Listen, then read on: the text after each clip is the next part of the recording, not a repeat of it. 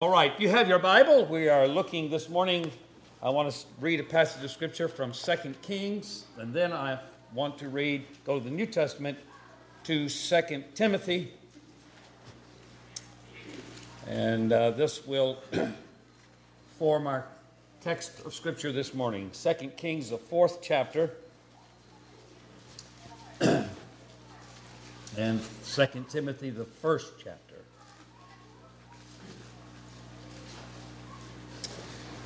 All right. 2 Kings 4 25 and 26.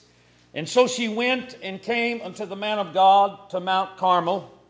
And it came to pass that when the man of God saw her afar off, he said unto Gehazi his servant, Behold, yonder is that Shunammite. Run now, I pray thee, to meet her, and say unto her, Is it well with thee? Is it well with thy husband? Is it well with the child? And she answered, It is well. In 2 Timothy 1, I'm beginning with verse number 8. Be not thou therefore ashamed of the testimony of our Lord, nor of me as prisoner, but be thou partaker of the afflictions of the gospel, according to the power of God, who hath saved us and called us with an holy calling, not according to our works, but according to his own purpose and grace, which was given us in Christ Jesus before the world began but is now made manifest in the appearing of our Savior Jesus Christ, who hath abolished death and hath brought life and immortality to light through the gospel, whereunto I am appointed a preacher and an apostle and a teacher of the Gentiles. For the which cause I also suffer these things. Nevertheless, I am not ashamed, for I know in whom I have believed, and am persuaded that he is able to keep that which I have committed unto him against that day. Let's pray right now. Father, in the name of Jesus, we come to you, Lord. And we're praying and believing that you will bring anointing to the Word of God, that you would help me to speak what you've given, Lord, to the church to say today. And let it be received as the Word of God, I pray. In the name of Jesus, in the name of Jesus, we give you thanks and praise. Amen and amen. Shake hands with four or five people. As you're being seated this morning, go on your way to greet someone. Welcome them to the house of God.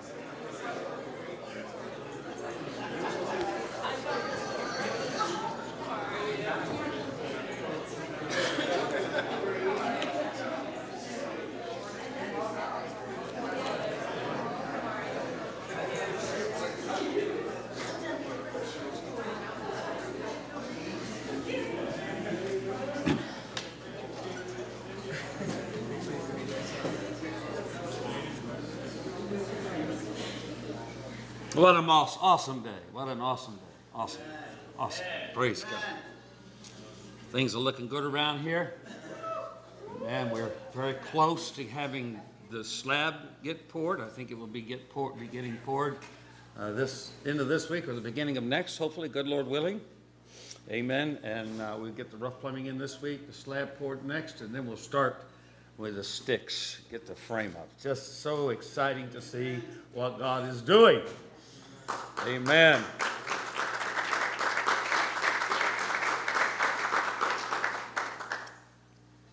So, if you're going to put a header on my message today, I'm going to simply call it Have You Seen My Pilot? Have You Seen My Pilot?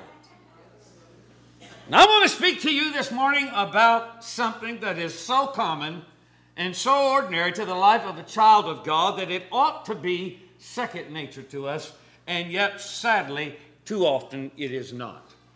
What I'm talking about this morning is faith. Faith in God.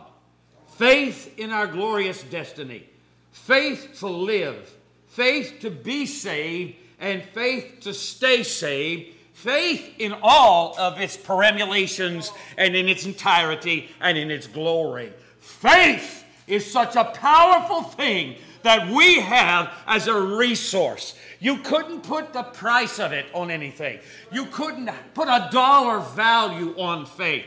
Amen. It's impossible, amen, to place a monetary value upon it because it is the beginning of everything and it is the end of all the results that we can hope for or believe. If we can believe God, if we can have faith, things will change. Miracles will take place. Our world will change. Our life will change. And people around us will change if we will have faith in God.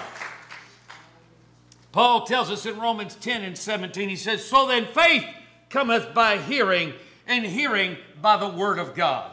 Amen. If we if we can get something, a hold of something, if we can get it into our mind and then let it seep down into our heart, let it become a part of our spirit and then filter through into our bodies. Healings could result of that mental, emotional, spiritual, financial, and physical healings can all come out of it if we can begin to believe the Word of God, if we can have faith and trust God. Things will begin to happen in our lives. Amen. In Hebrews 11 and 6, it says, But without faith it is impossible to please Him. For he that cometh to God must believe that He is and that he is a rewarder of them that diligently seek him. Hallelujah. We learn a lot from that verse of scripture. It stands uh, between us and our relationship with God.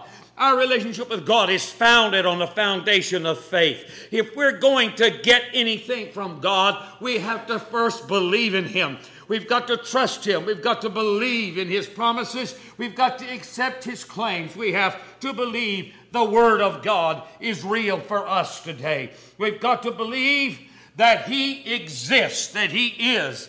If He is, if He exists, then it stands to reason that all that can come out of that, all that can come through him and through that existence is available. Amen. It's able to be received, it's able to be accepted if we can believe that he is, first of all. Secondly, that he is a rewarder. He is someone that will give, will, will place an award on, will, will allow us to receive. Amen. When we receive a gift, we have been awarded that gift.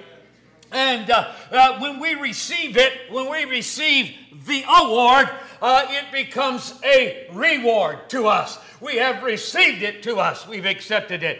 And then finally, to them that diligently seek Him. This is often the key, and this is the weak point for us. It's where we get weak. Amen. It's where, amen. We, well, I don't know if I should ask God. I don't know if I. God's real busy lately. He's, he's helping all these other people, and and, and God's got the whole universe to run. He's got all this stuff to do. I just don't really know if I should trouble God with my little problems. Hallelujah. Amen. But Jesus said, You have not because you ask not. You don't have it because you don't ask for it. And if you do ask for it, you may ask to consume it upon your own lust. Hallelujah. But he said, We need to learn how to ask. We need to learn to seek. We need to learn to knock. And if we do, the door will be open and we will receive if we will ask in faith. So, A, we must believe God is, that He exists. B, we must believe He is a rewarder, that He has something to give us. And that thirdly, we must diligently seek Him. To diligently seek for something is to, uh, is to uh, become obsessed with it, to become obsessively, compulsively driven to find the answer. How many of you have ever been in that situation, amen, where you couldn't let something go until you got to the answer, until you discovered what it was that you wanted? You just hung in there. You kept fighting, you kept searching, you kept reaching until finally you could get the answer. Amen. Those of us, amen, that throw our hands up and quit and walk away from the struggle and fight will never know what could have been available to us. We will never understand what our destiny could have been. We will never be begin to realize our spiritual self realization that would come, amen, if we would connect with God, if we would get with His thoughts, with His thinking, with His mind, with His program. We need to get with the program. Hallelujah. Somebody said, get in, get out, or get run over. Amen. There's something coming up behind us. It's the people of God. It's the people of faith. It's the people will believe. You can be a stick in the mud if you want to. You can be somebody that just blocks everybody else's hindrance or path. But I'm telling you, there's somebody that's coming up behind you that'll get a hold of the promise of God. They'll get a hold of faith. They'll get a belief in God. And they're going to do it. They're going to do it in Jesus' name. And they'll run right over you. And you could have been the one, but you threw your hands up and you quit. Hallelujah. So we have to have faith. Amen. It is impossible to please God without faith. Got to have faith. Bible goes on to say that so that so that by faith Noah, being warned of God, prepared an ark for the saving of his house. By faith, Abraham sought for a city which had foundations, whose builder and maker was God. By faith, Abel offered a more excellent sacrifice than Cain and was approved for his faith. By faith, Enoch walked with God and was not, for God took him. All of these things come to us by faith. Through faith, we understand that the worlds were framed by the Word of God, so that things which are seen were not made of things which do appear. Hebrews 11 and 3. So that by faith we understand the worlds were framed by the Word of God. In my Bible studies, when we start out, amen, lesson one, we start right with the first four words of the Bible. In the beginning, God created the heaven and earth. And the Lord said, Let there be light. And the Lord said, uh, Let there be an atmosphere. And the Lord said, Let the dry land appear. And the Lord said, let green things grow and let the creatures of the sea and the birds of the air and so forth and so on. And there's a wonderful, uh, there is a wonderful uh, parallel uh, between the creation story and what science today tells us about how a world is formed and a solar system is born. It doesn't start with the sun, it starts with light. Amen. As the clouds of gas and dust begin to compact, the gravity that pulls them together, amen, begins to glow and it begins to light up. Before the sun ever turns on, the, the, the light of the cloud is already glowing. Who could have ever figured that out 3,500 years ago? There's no ancient myth of creation, no great creation story of any religion times past that even comes close to hitting the nail on the head as this creation story. And, and there is a tremendous foundation for our faith in creation itself. It gives a witness and a testimony to us of the way that God can move in our life. And so, uh, I want to read you some facts from a book uh, that uh, says, uh, I don't have enough faith to be an atheist. And it talks about the science of creationism. and it says that there are more than a hundred narrowly defined constants that strongly point to an intelligent designer. All the things that had to go into making a world that life could live on. There's at least a hundred things that, that are so narrowly defined that if you miss them, uh, by a small percentage, you would not be able to have life on Earth. One thing is the centrifugal force of planetary motions. If they did not precisely balance the gravitational forces, forces in our solar system, then nothing could orbit around the sun. You know what centrifugal force is? If you spin something, amen, that spinning motion is, is centrifugal force or energy and it has to be uh, precisely balanced. The orbit uh, going around is precisely balanced to the gravitation. It's connected, otherwise, everything would get sucked right into the sun or it would get thrown right out into outer space. So it's like a scale, it's like a finely tuned, balanced scale. Everything is balanced. The one force which would destroy it is held back by another force which preserves it. If you didn't have either, both of them at the same time, you could not have either one of them separately.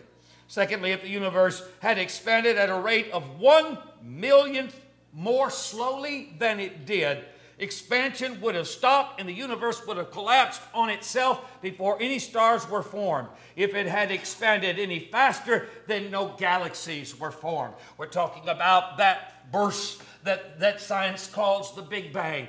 Amen. That cosmic uh, uh, wave background noise that you hear as static on your radio or television. That's the sound, amen, that, that the universe sounded like when it was first born. And if it had been a millionth slower, things would not have evolved. Nothing would have come about. And if it had been any faster, nothing would have come out. It was so finely tuned and balanced.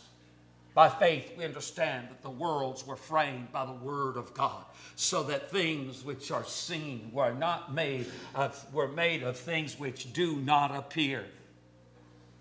I don't really want to take the time to get into Higgs bosons and leptons and all the various subatomic particles that make up an atom and all of that stuff. But if we got all the way down uh, in, in the last 10 years, tremendous strides have been made in the area of physics to begin to have some kind of an understanding. The, the uh, uh, CERN, the uh, Hadron uh, Collider in CERN, uh, Switzerland, amen, has begun to help us to understand uh, how that stuff could come out of nothing how it could be born out of nothing and how it could grow and build. But we don't have time to talk about all that. But it's a confirmation of what the Bible said, what was written here 2,000 years ago.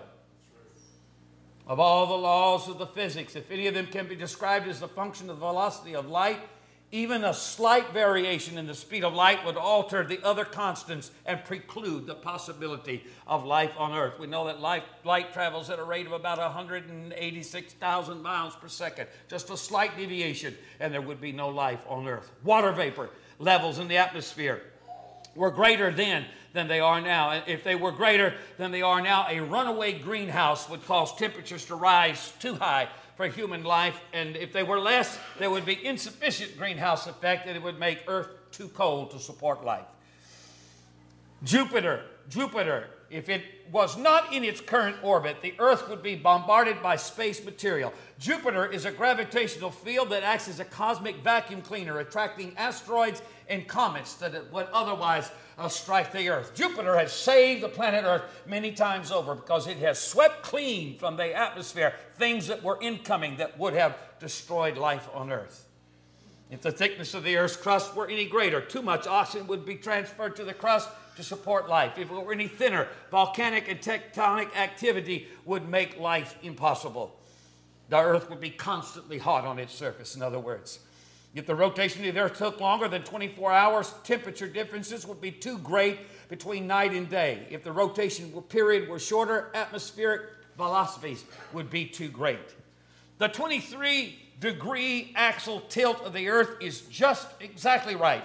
If the tilt were altered slightly, surface temperatures would be too extreme on Earth. If the atmospheric discharge or lightning rate were any greater, there would be so much fire destruction. If it were any less, there would be too little nitrogen to fertilize the soil. There are more, uh, if there were more seismic activity, more life would be lost. If there were less nutrients on the ocean's floors and um, the river runoffs would not be cycled back to the continents through tectonic uplift. And it's this cycling of nutrients that helps to keep life going, life alive. Astrophysicist Hugh Ross has calculated the probability of these and other constants. There's 122 of these constants in all. And uh, uh, he's, prob- he's calculated that, uh, w- that they would exist today for any, that if these 122 constants were to exist for any planet in the universe by chance without divine design, Assuming there were 10 to the 22nd planets in the universe, which is a very large number, it's 1 followed by 22 zeros, his answer is shocking. One chance in 10 to 138. That's one chance with 138 zeros after it.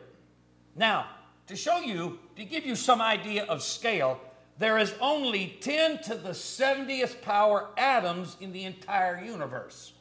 So all the matter that's in the universe is much less than the chance that one planet in the whole universe beside the earth would have all 122 constants in place exactly uh, as it's needed to support life.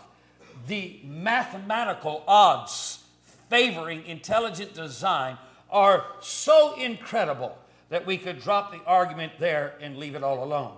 The Nobel Nobel laureate Arno Penzias, who was the co discoverer of the radiation glow, the cosmic background radiation in the 1960s through working through Bell uh, Telephone Laboratories. He said this Astronomy leads us to a unique event, a universe which is created out of nothing and delicately balanced to provide exactly the conditions required to support life.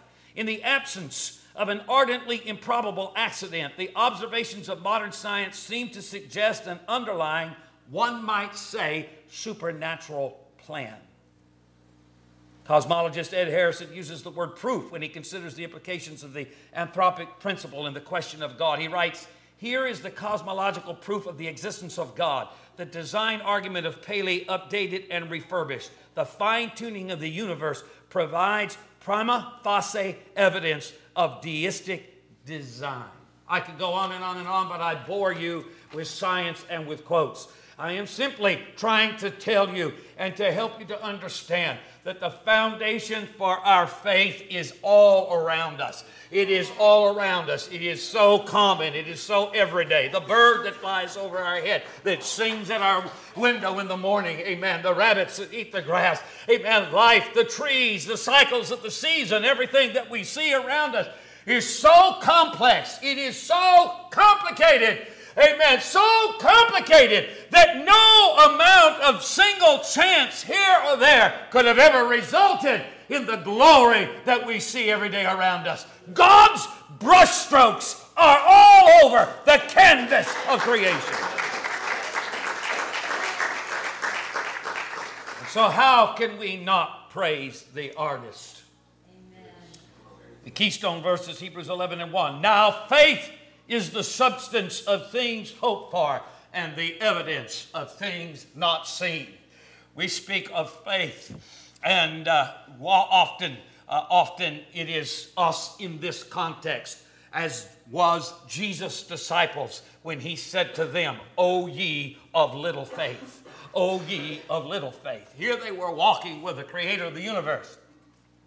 The master plan, the Word of God made flesh, was there in their midst. They were rubbing shoulders with Him, eating meals with Him, traveling, walking, talking, discoursing with Him. They witnessed the miracles that He did. They were constantly amazed at the things that He did. They saw Him curse the fig tree. The next day He came back and it was dead as if it had been dead for 20 years, totally withered up. Oh, ye of little faith. If you had faith the size of a grain of mustard seed, you could say to the mountain, Be removed and be cast into the sea, and it would be done.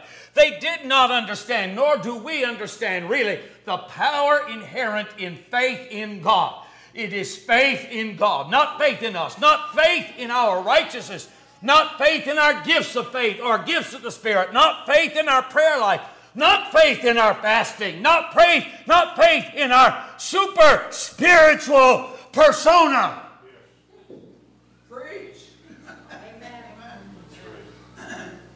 But faith from an humble heart that is childlike in reverence to the great creator, the grand designer of everything. Hallelujah. Now, I admit that faith is a battle. And I certainly had less faith in faith when I was younger than I am now.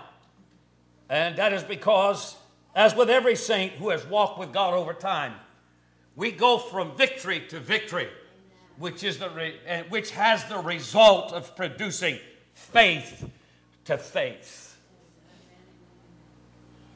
Somebody wrote a song and said, I think it was Andraé Crouch that wrote a song, If I never had a problem, I'd never know that God could solve them.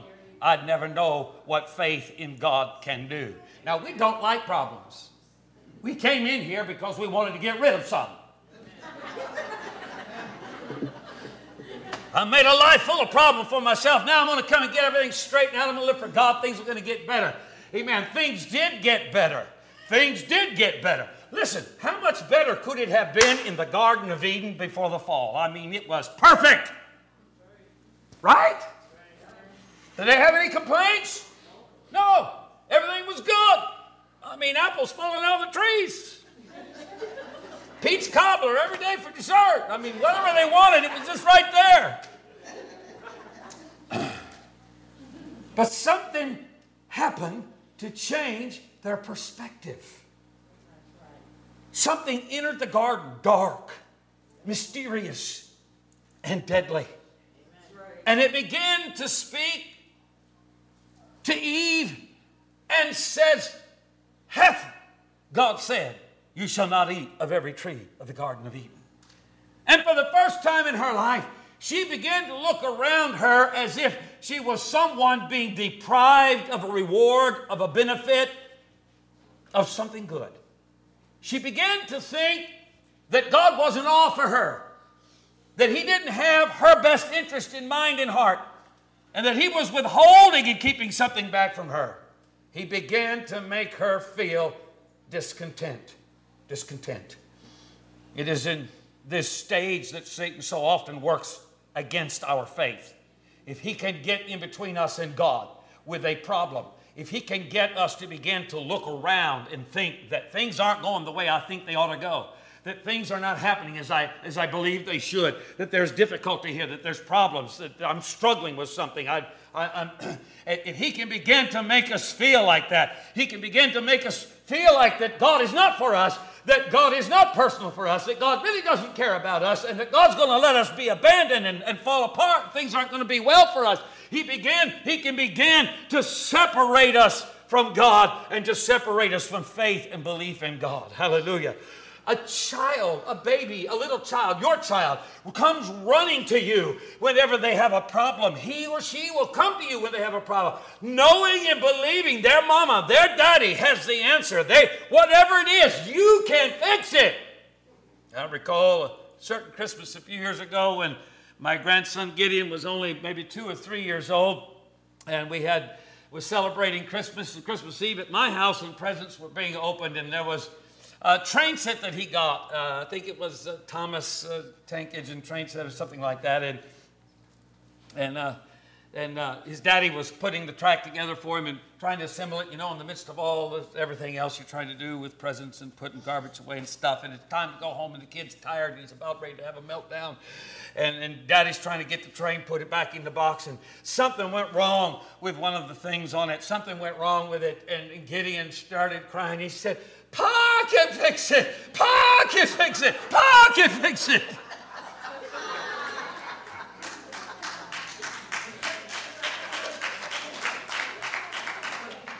oh, if we would be like little children with our faith and say, God can fix it. God can fix it. God can fix it. Hallelujah.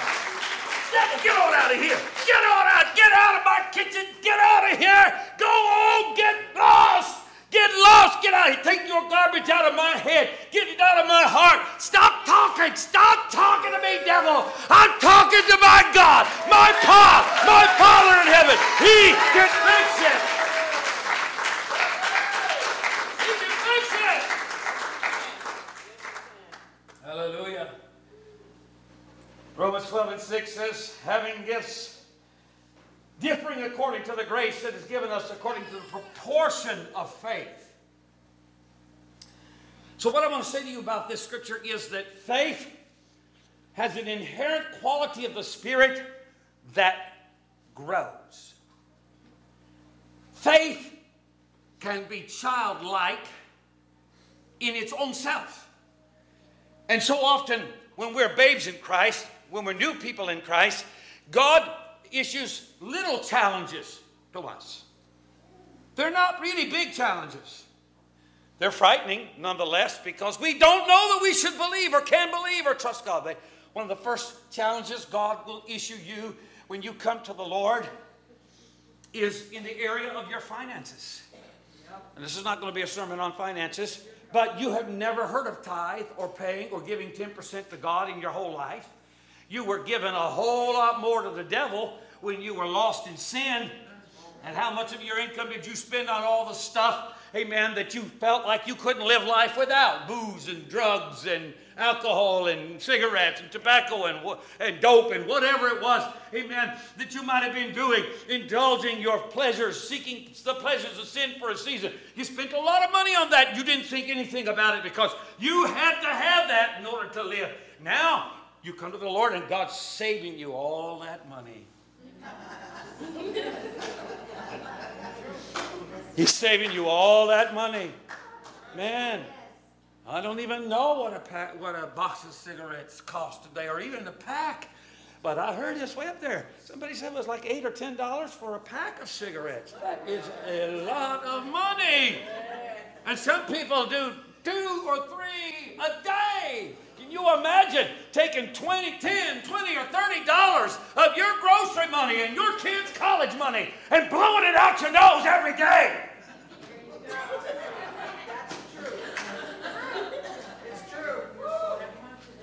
Think how much God has saved you. And give that 10% gladly to the Lord because that's one of the first tests He's going to make. He said, I'll open up the windows of heaven and pour you out a blessing that you cannot contain. Pressed down, heaped up, and running over, shall men give into your bosom if you give your tithe and your offering to God. Amen. And so that's a test that a new convert has to make. It's amazing. It's amazing how much 10% could look like when it comes to giving it to God, but how little it looks like when we come to throwing it away in sin. And that's a devil perspective, but it is a test of God. It is a test of God to us. Amen. To begin God is trying to say to look, look, if you believe in me, if you'll trust me, if you'll show that you trust me by giving the 10% so that the religion can go on, that faith, that the word can be preached, that churches can be built, that souls can be saved, if you'll invest in my kingdom, if you'll help my kingdom to grow, I will open up the windows of heaven and I'll pour out a blessing to you. Now, that is the word of God. Amen. It's just not somebody, amen, that wants to preach to get your money. I believe that all of my life. My father before me believed that all of his life. I've been paying tithe all of my life. Hallelujah. And God has blessed me.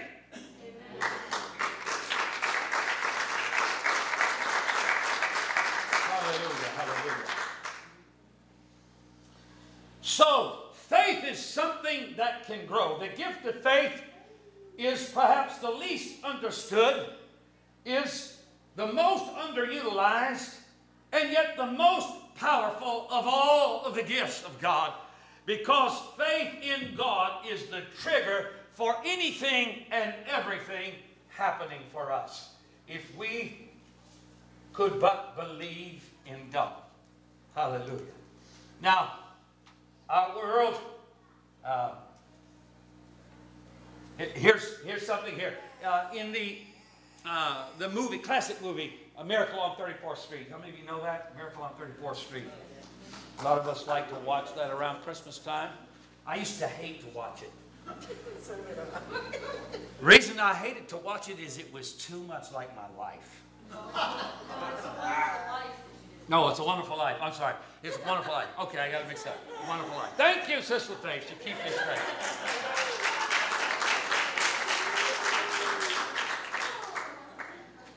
Well, I hope we don't. I hope we don't really watch Miracle on 34th Street because that's about Santa Claus. I do not believe in Santa Claus. I do not believe in teaching children about Santa Claus. Oh, it's so tempting, though, isn't it? I want to rob them of the magic of childhood. Well, the magic is in the cradle. It's not in the sleigh. It's in the cradle. That's where the truth is. That's where the glory is. Well, y'all are getting quiet on me. It's almost as quiet as a Church of Christ convention in here. Come on, you got to warm up your amens. But anyway, Santa Claus said as much that the world thinks that faith is. Santa Claus says faith is believing in things when common sense tells you not to. In other words, faith is irrational, contrary to experience, logic, and knowledge. And so is even at the most common sense level. Well, if our faith key were something called Santa Claus, if we learn to believe and trust in Him, amen, then it stands to reason that all the rest of our ability to think of faith would be the same kind of illogic, the same kind of it doesn't make sense, and you don't really know if it's true or not. So transfer that early faith that's built on a false foundation to a faith that you need to have to believe in God, and you already have a shaky faith. Amen. That's right. But if you found it on the right thing, the true thing that never changes, that will not change, that is unalterable, it's history, it's fact, if you found it on that, you can grow with that. You can grow upon that. Hallelujah. Martin Luther, who made himself an apostle and a champion of faith alone, wrote the following. He said, Faith is a living, busy, active, powerful thing.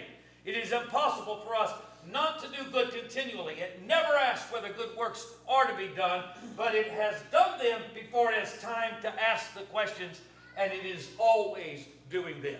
Amen. So there is a connection to faith and living life. Amen. When we have a when we have a faith quality in our life, there is a faith quality that comes out of our life. Amen. You, you cannot separate your spiritual life and walk from God with the faith that is in you. You cannot separate it. If you don't trust God, if you don't have faith, you can come to church, you can clap, you can sing, you can pray, you can talk in tongues all day long if you want to. But if you don't go out of there and have faith to believe God, amen, you will not live a life, amen, that is directed by that faith. But if there is that faith inside of you, when life meets the challenge, faith stands as your ally. Amen. And you can meet that challenge and face that foe and believe and trust God. I will rise. I will come up above this. Amen. God will help me get through. Ah, can fix it. Ah. You know, uh, lack of faith, and lack of trust in people, lack of, lack of trust in God, all of it uh, is is leading us uh, into some very difficult and, and stressful times. Um, um, uh, overall, Americans seem to be doing well. Average stress levels are trending downward a little bit, 4.9 in 2014 versus 6.2. But in 2007, on a 10 point scale, where one is little or no stress and 10 is a great deal of stress, and people generally say that they're in good health, 80% say their health is excellent, very good, or good. Yet there is a portion of our, of our uh, culture, of our society, that uh, uh, is, has more health stress, greater stress uh, than the, the uh, surveys would seem to show, and it seems that parents, younger generations, and those living in lower income households making less than 50000 a year have a different experience where stress is greater. The report is higher levels of stress than Americans overall, and especially when it comes to money. And those who have particularly high stress about money are more likely to say that they engage in unhealthy behavior to manage their stress. So we're talking about they they've got bad problems with finances and they're trying to manage it by going to alcohol or going to drugs or going to do stuff, to spend their money on stuff that is not going to help them overall and is costing them. Women who consistently report high levels of overall stress and unhealthy behaviors to manage stress also report high levels of stress about money. And what's more, the gap between the percentage of those who appear to be doing well when it comes to managing their stress and the percentage of those who are not who are not is growing. It is growing. And so stress is a problem. Anxiety is a problem. Worrying about things is a problem. Amen. But it is a problem that the church should not have to have dealing with in overwhelming numbers. Well, I'm aware that we can get into situations that, you know, can test us and stress us. But overall, I believe that God's people are much healthier and much happier and have much less mental stress. Why? Why?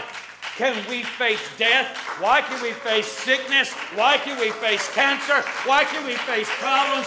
Amen. With the calmness we face is because we believe something higher than us has got a hold of our life. Amen. And we're built, our life is built on a foundation.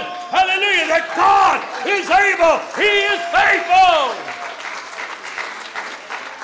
He is faithful. Joel Osteen, in his book, Your Best Life Now, talks about the power in our words. And he, he, he mentions Jose Lima.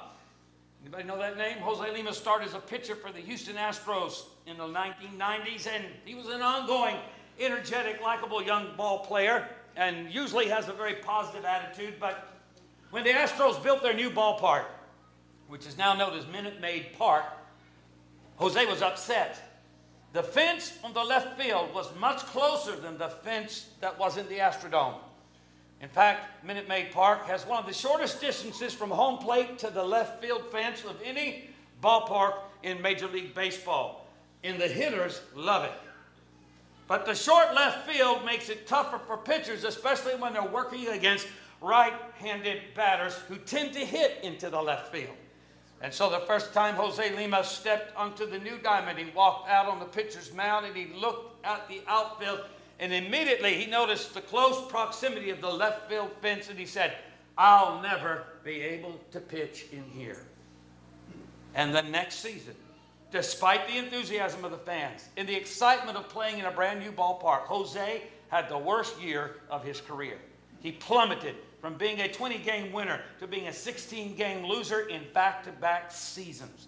Never in the history of the Astros franchise had any pitcher experienced such a pronounced negative turnaround. What happened to Jose? The same thing that happens to many of us every day. We get what we say. Our words become self fulfilling prophecies. If you allow your thoughts to defeat you and give birth to negative attitudes, you will be defeated your self fulfilling prophecy about your life will come to pass. But if you'll get up and say, It is a brand new day, this is the day the Lord has made. All my sins are behind me. Amen. The mercies of God are new every morning. I can start over. It's a fresh day. My slate is clean. My calendar is open. I'm ready to receive blessings from God. I'll lift up my hands in praise to the Creator of everything and believe and trust God that He's got this day in His hands. He's controlling things. Controlling things. My, my, my, how time flies when I'm having fun. Hallelujah. I want to refer you back again to 2 Timothy, and uh, where Paul says in verse 12, where he says, For I know in whom I have believed, and am persuaded that he is able to keep that which I have committed unto him against that day. There's at least five points worth considering in that single sentence or paraphrase. There's at least five points there. I know. Do you know something? When you know something, it's not negotiable. You can't argue about it. To know something, to be receiver of information. I know this. I know this. People can argue with you all day long and say, no, no, no, no, it was not that, it was not that. But if you were there, if you know it, if you know it, it doesn't matter what they say. You know. You got to know. I know in whom I have believed. That's the second thing. Amen. Believing in God. I know, I believe, and who I believe in is God. I know that I know that I know that I know that I believe that I believe. I believe in God. It is God that I believe in. And am persuaded to know something is, is to make you to be persuaded of it. If you know something is true, you are persuaded and you are in a position to persuade. There's a saying that says, The man that is convinced against his will is of the same opinion still. Uh, he's not been persuaded, you see, because he knows something different. But if you know something, listen, I know Acts 2.38 is the Word of God. I know it's the absolute message preached on the day of Pentecost by the apostles. I know that it is the key to unlocking all the rest of the New Testament and understanding the whole complex plan of salvation. I know that, and nothing will change that knowledge. I know it, and I am persuaded of it, and I'm capable of persuading others of it. Amen. Because what you know cannot be challenged by anyone else's uh, doubt. If you know it, it cannot be challenged by doubt that he is able, And so that brings us to another part. God is able. Ability. Ability means the, uh, uh, the, the, functionality, uh, the capability to do something. God is able. Everybody say, God is able. God is able. God's hands are not tied by any of our circumstances. The only thing that, that stops God is our lack of faith. If we don't know, we can't be persuaded. That's right. And nothing else can follow through that he is able to keep that which I've committed. There's two more things. To keep means to hold fast. God's ability to keep what I have given him is the same thing as having it locked in a safe in heaven where no one can break in and steal. A strong box that no corruption can ever corrode the contents of. It is put away. God is able to keep it. Hallelujah. What I've committed to Him, He's keeping it. It's safe with God. There's very little that we can, can say in this life that we can put our possessions and things that we value somewhere where we can be safe. Some people are buying gold because they don't trust banks to keep their money safe. Well, you buy gold, and what do you do? You store it in your mat- in the sock in your mattress under your house. Right where thieves can break in and steal. Somebody said, I don't put my money in the bank. I don't trust banks. You've got money in your house. You leave your door unlocked. The thief could come in and steal it. Things are not safe. Things are not safe in this world. There's nothing we can turn to be safe, but God's able to keep safe that which I have committed unto Him. Yes. Committed. Have we committed our life? Have we truly given Him our life? Amen. Uh, we, have trusted, if we've entrusted Him with our finances, that's a commitment. I paid that 10%. I don't think I can afford it, but I paid it. I'm going to pay it. I've committed it. I'm trusting God to keep that which I've committed unto Him against that day, the day that I need it, the day that the money ain't in the bank, that I. God's got the cattle on a thousand hills. He owns all the gold and silver and diamonds in the hills. Amen. God is able to send us what we need, and this is a time tested truth that has been tested by people of God who have had to live by faith over the years. And God has brought the groceries to their doorstep, delivered checks in the mail, pulled them through, done it. God did it. God did it for us. He did it for me. He did it for you. Hallelujah. To keep that which I've committed to Him against that day, that day of trouble, that day of calamity, that day of adversity. That little Shunammite woman, amen, she didn't have a child and she served God. She made a chamber for her, in her house for the prophet to come as he was dra- traveling. This was his, his evangelist quarters where he could come in and stay, and she would feed him and take care of him. And he said, "Well, what can we do for you?" And she said, "Well, I, I, I'd love to have a son." And this time next year, you're going to have a son. She did. And the boy grew up. He was maybe four or five years old. He was out one day. His father was reaping in the field, and he was out working, trying to help his dad. And he got a sunstroke or something, and he, he collapsed. He collapsed. He went into a coma, or he died. And, and, and, and so she left him at home and went quickly as she could to find Elisha to pray for him. Uh, and and uh, Elisha said, See, here comes that Shunammite woman. Gehazi, go see what she wants and he sent his servant to her. And she and he asked is everything okay? Is, it well? Is your husband well? Is your house well? Is your child well? She said it is well. When it wasn't well. Right. when her baby was lying sick or dead back home. And she was on a desperate mercy mission to try to get an answer a healing from the man of god. But this guy he's not the man and so she's not, she don't have anything to talk to him about. It is well. Just get out of my way, get me to the man of God. Amen. And so and she came. Amen. Amen. And she got what she was looking for. Amen. But you see, this was not the wringing hands kind of faith the falling apart kind of faith, the throwing up my hands and quitting kind of faith. The kind of faith says, I just don't trust, I don't believe. God, I won't even ask God because I don't trust and I don't believe. She knew where to go to get the answer. She knew where to go to get the answer. Amen. And in her heart, as she was traveling, amen, she was saying in her mind, it's going to work out. It's going to be all right. It is going to be well. It might not be well right now, but faith says it is well. It is well.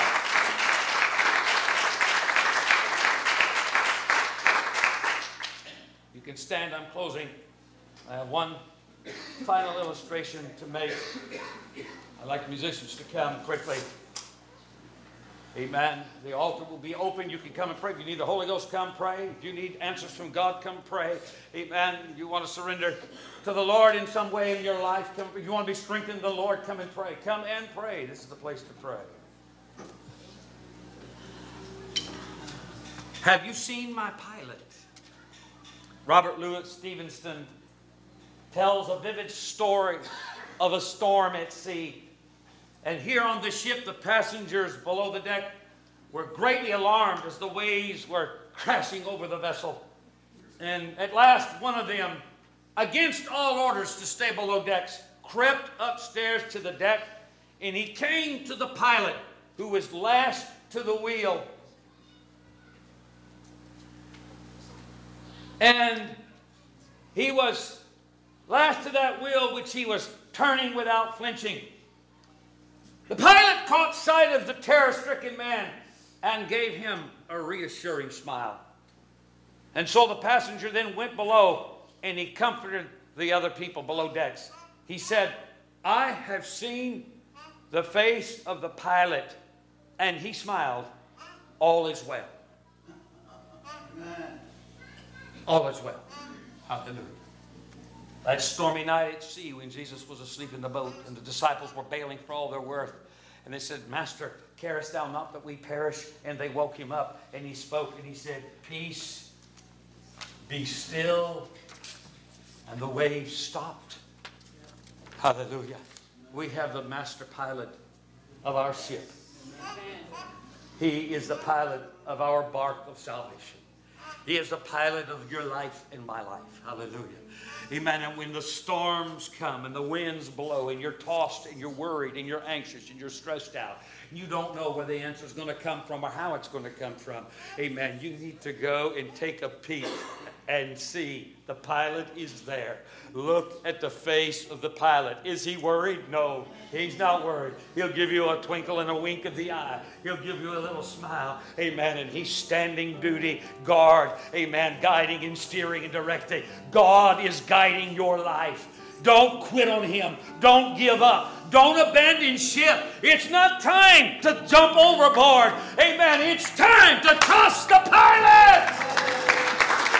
All is well. Let's sing. Let's.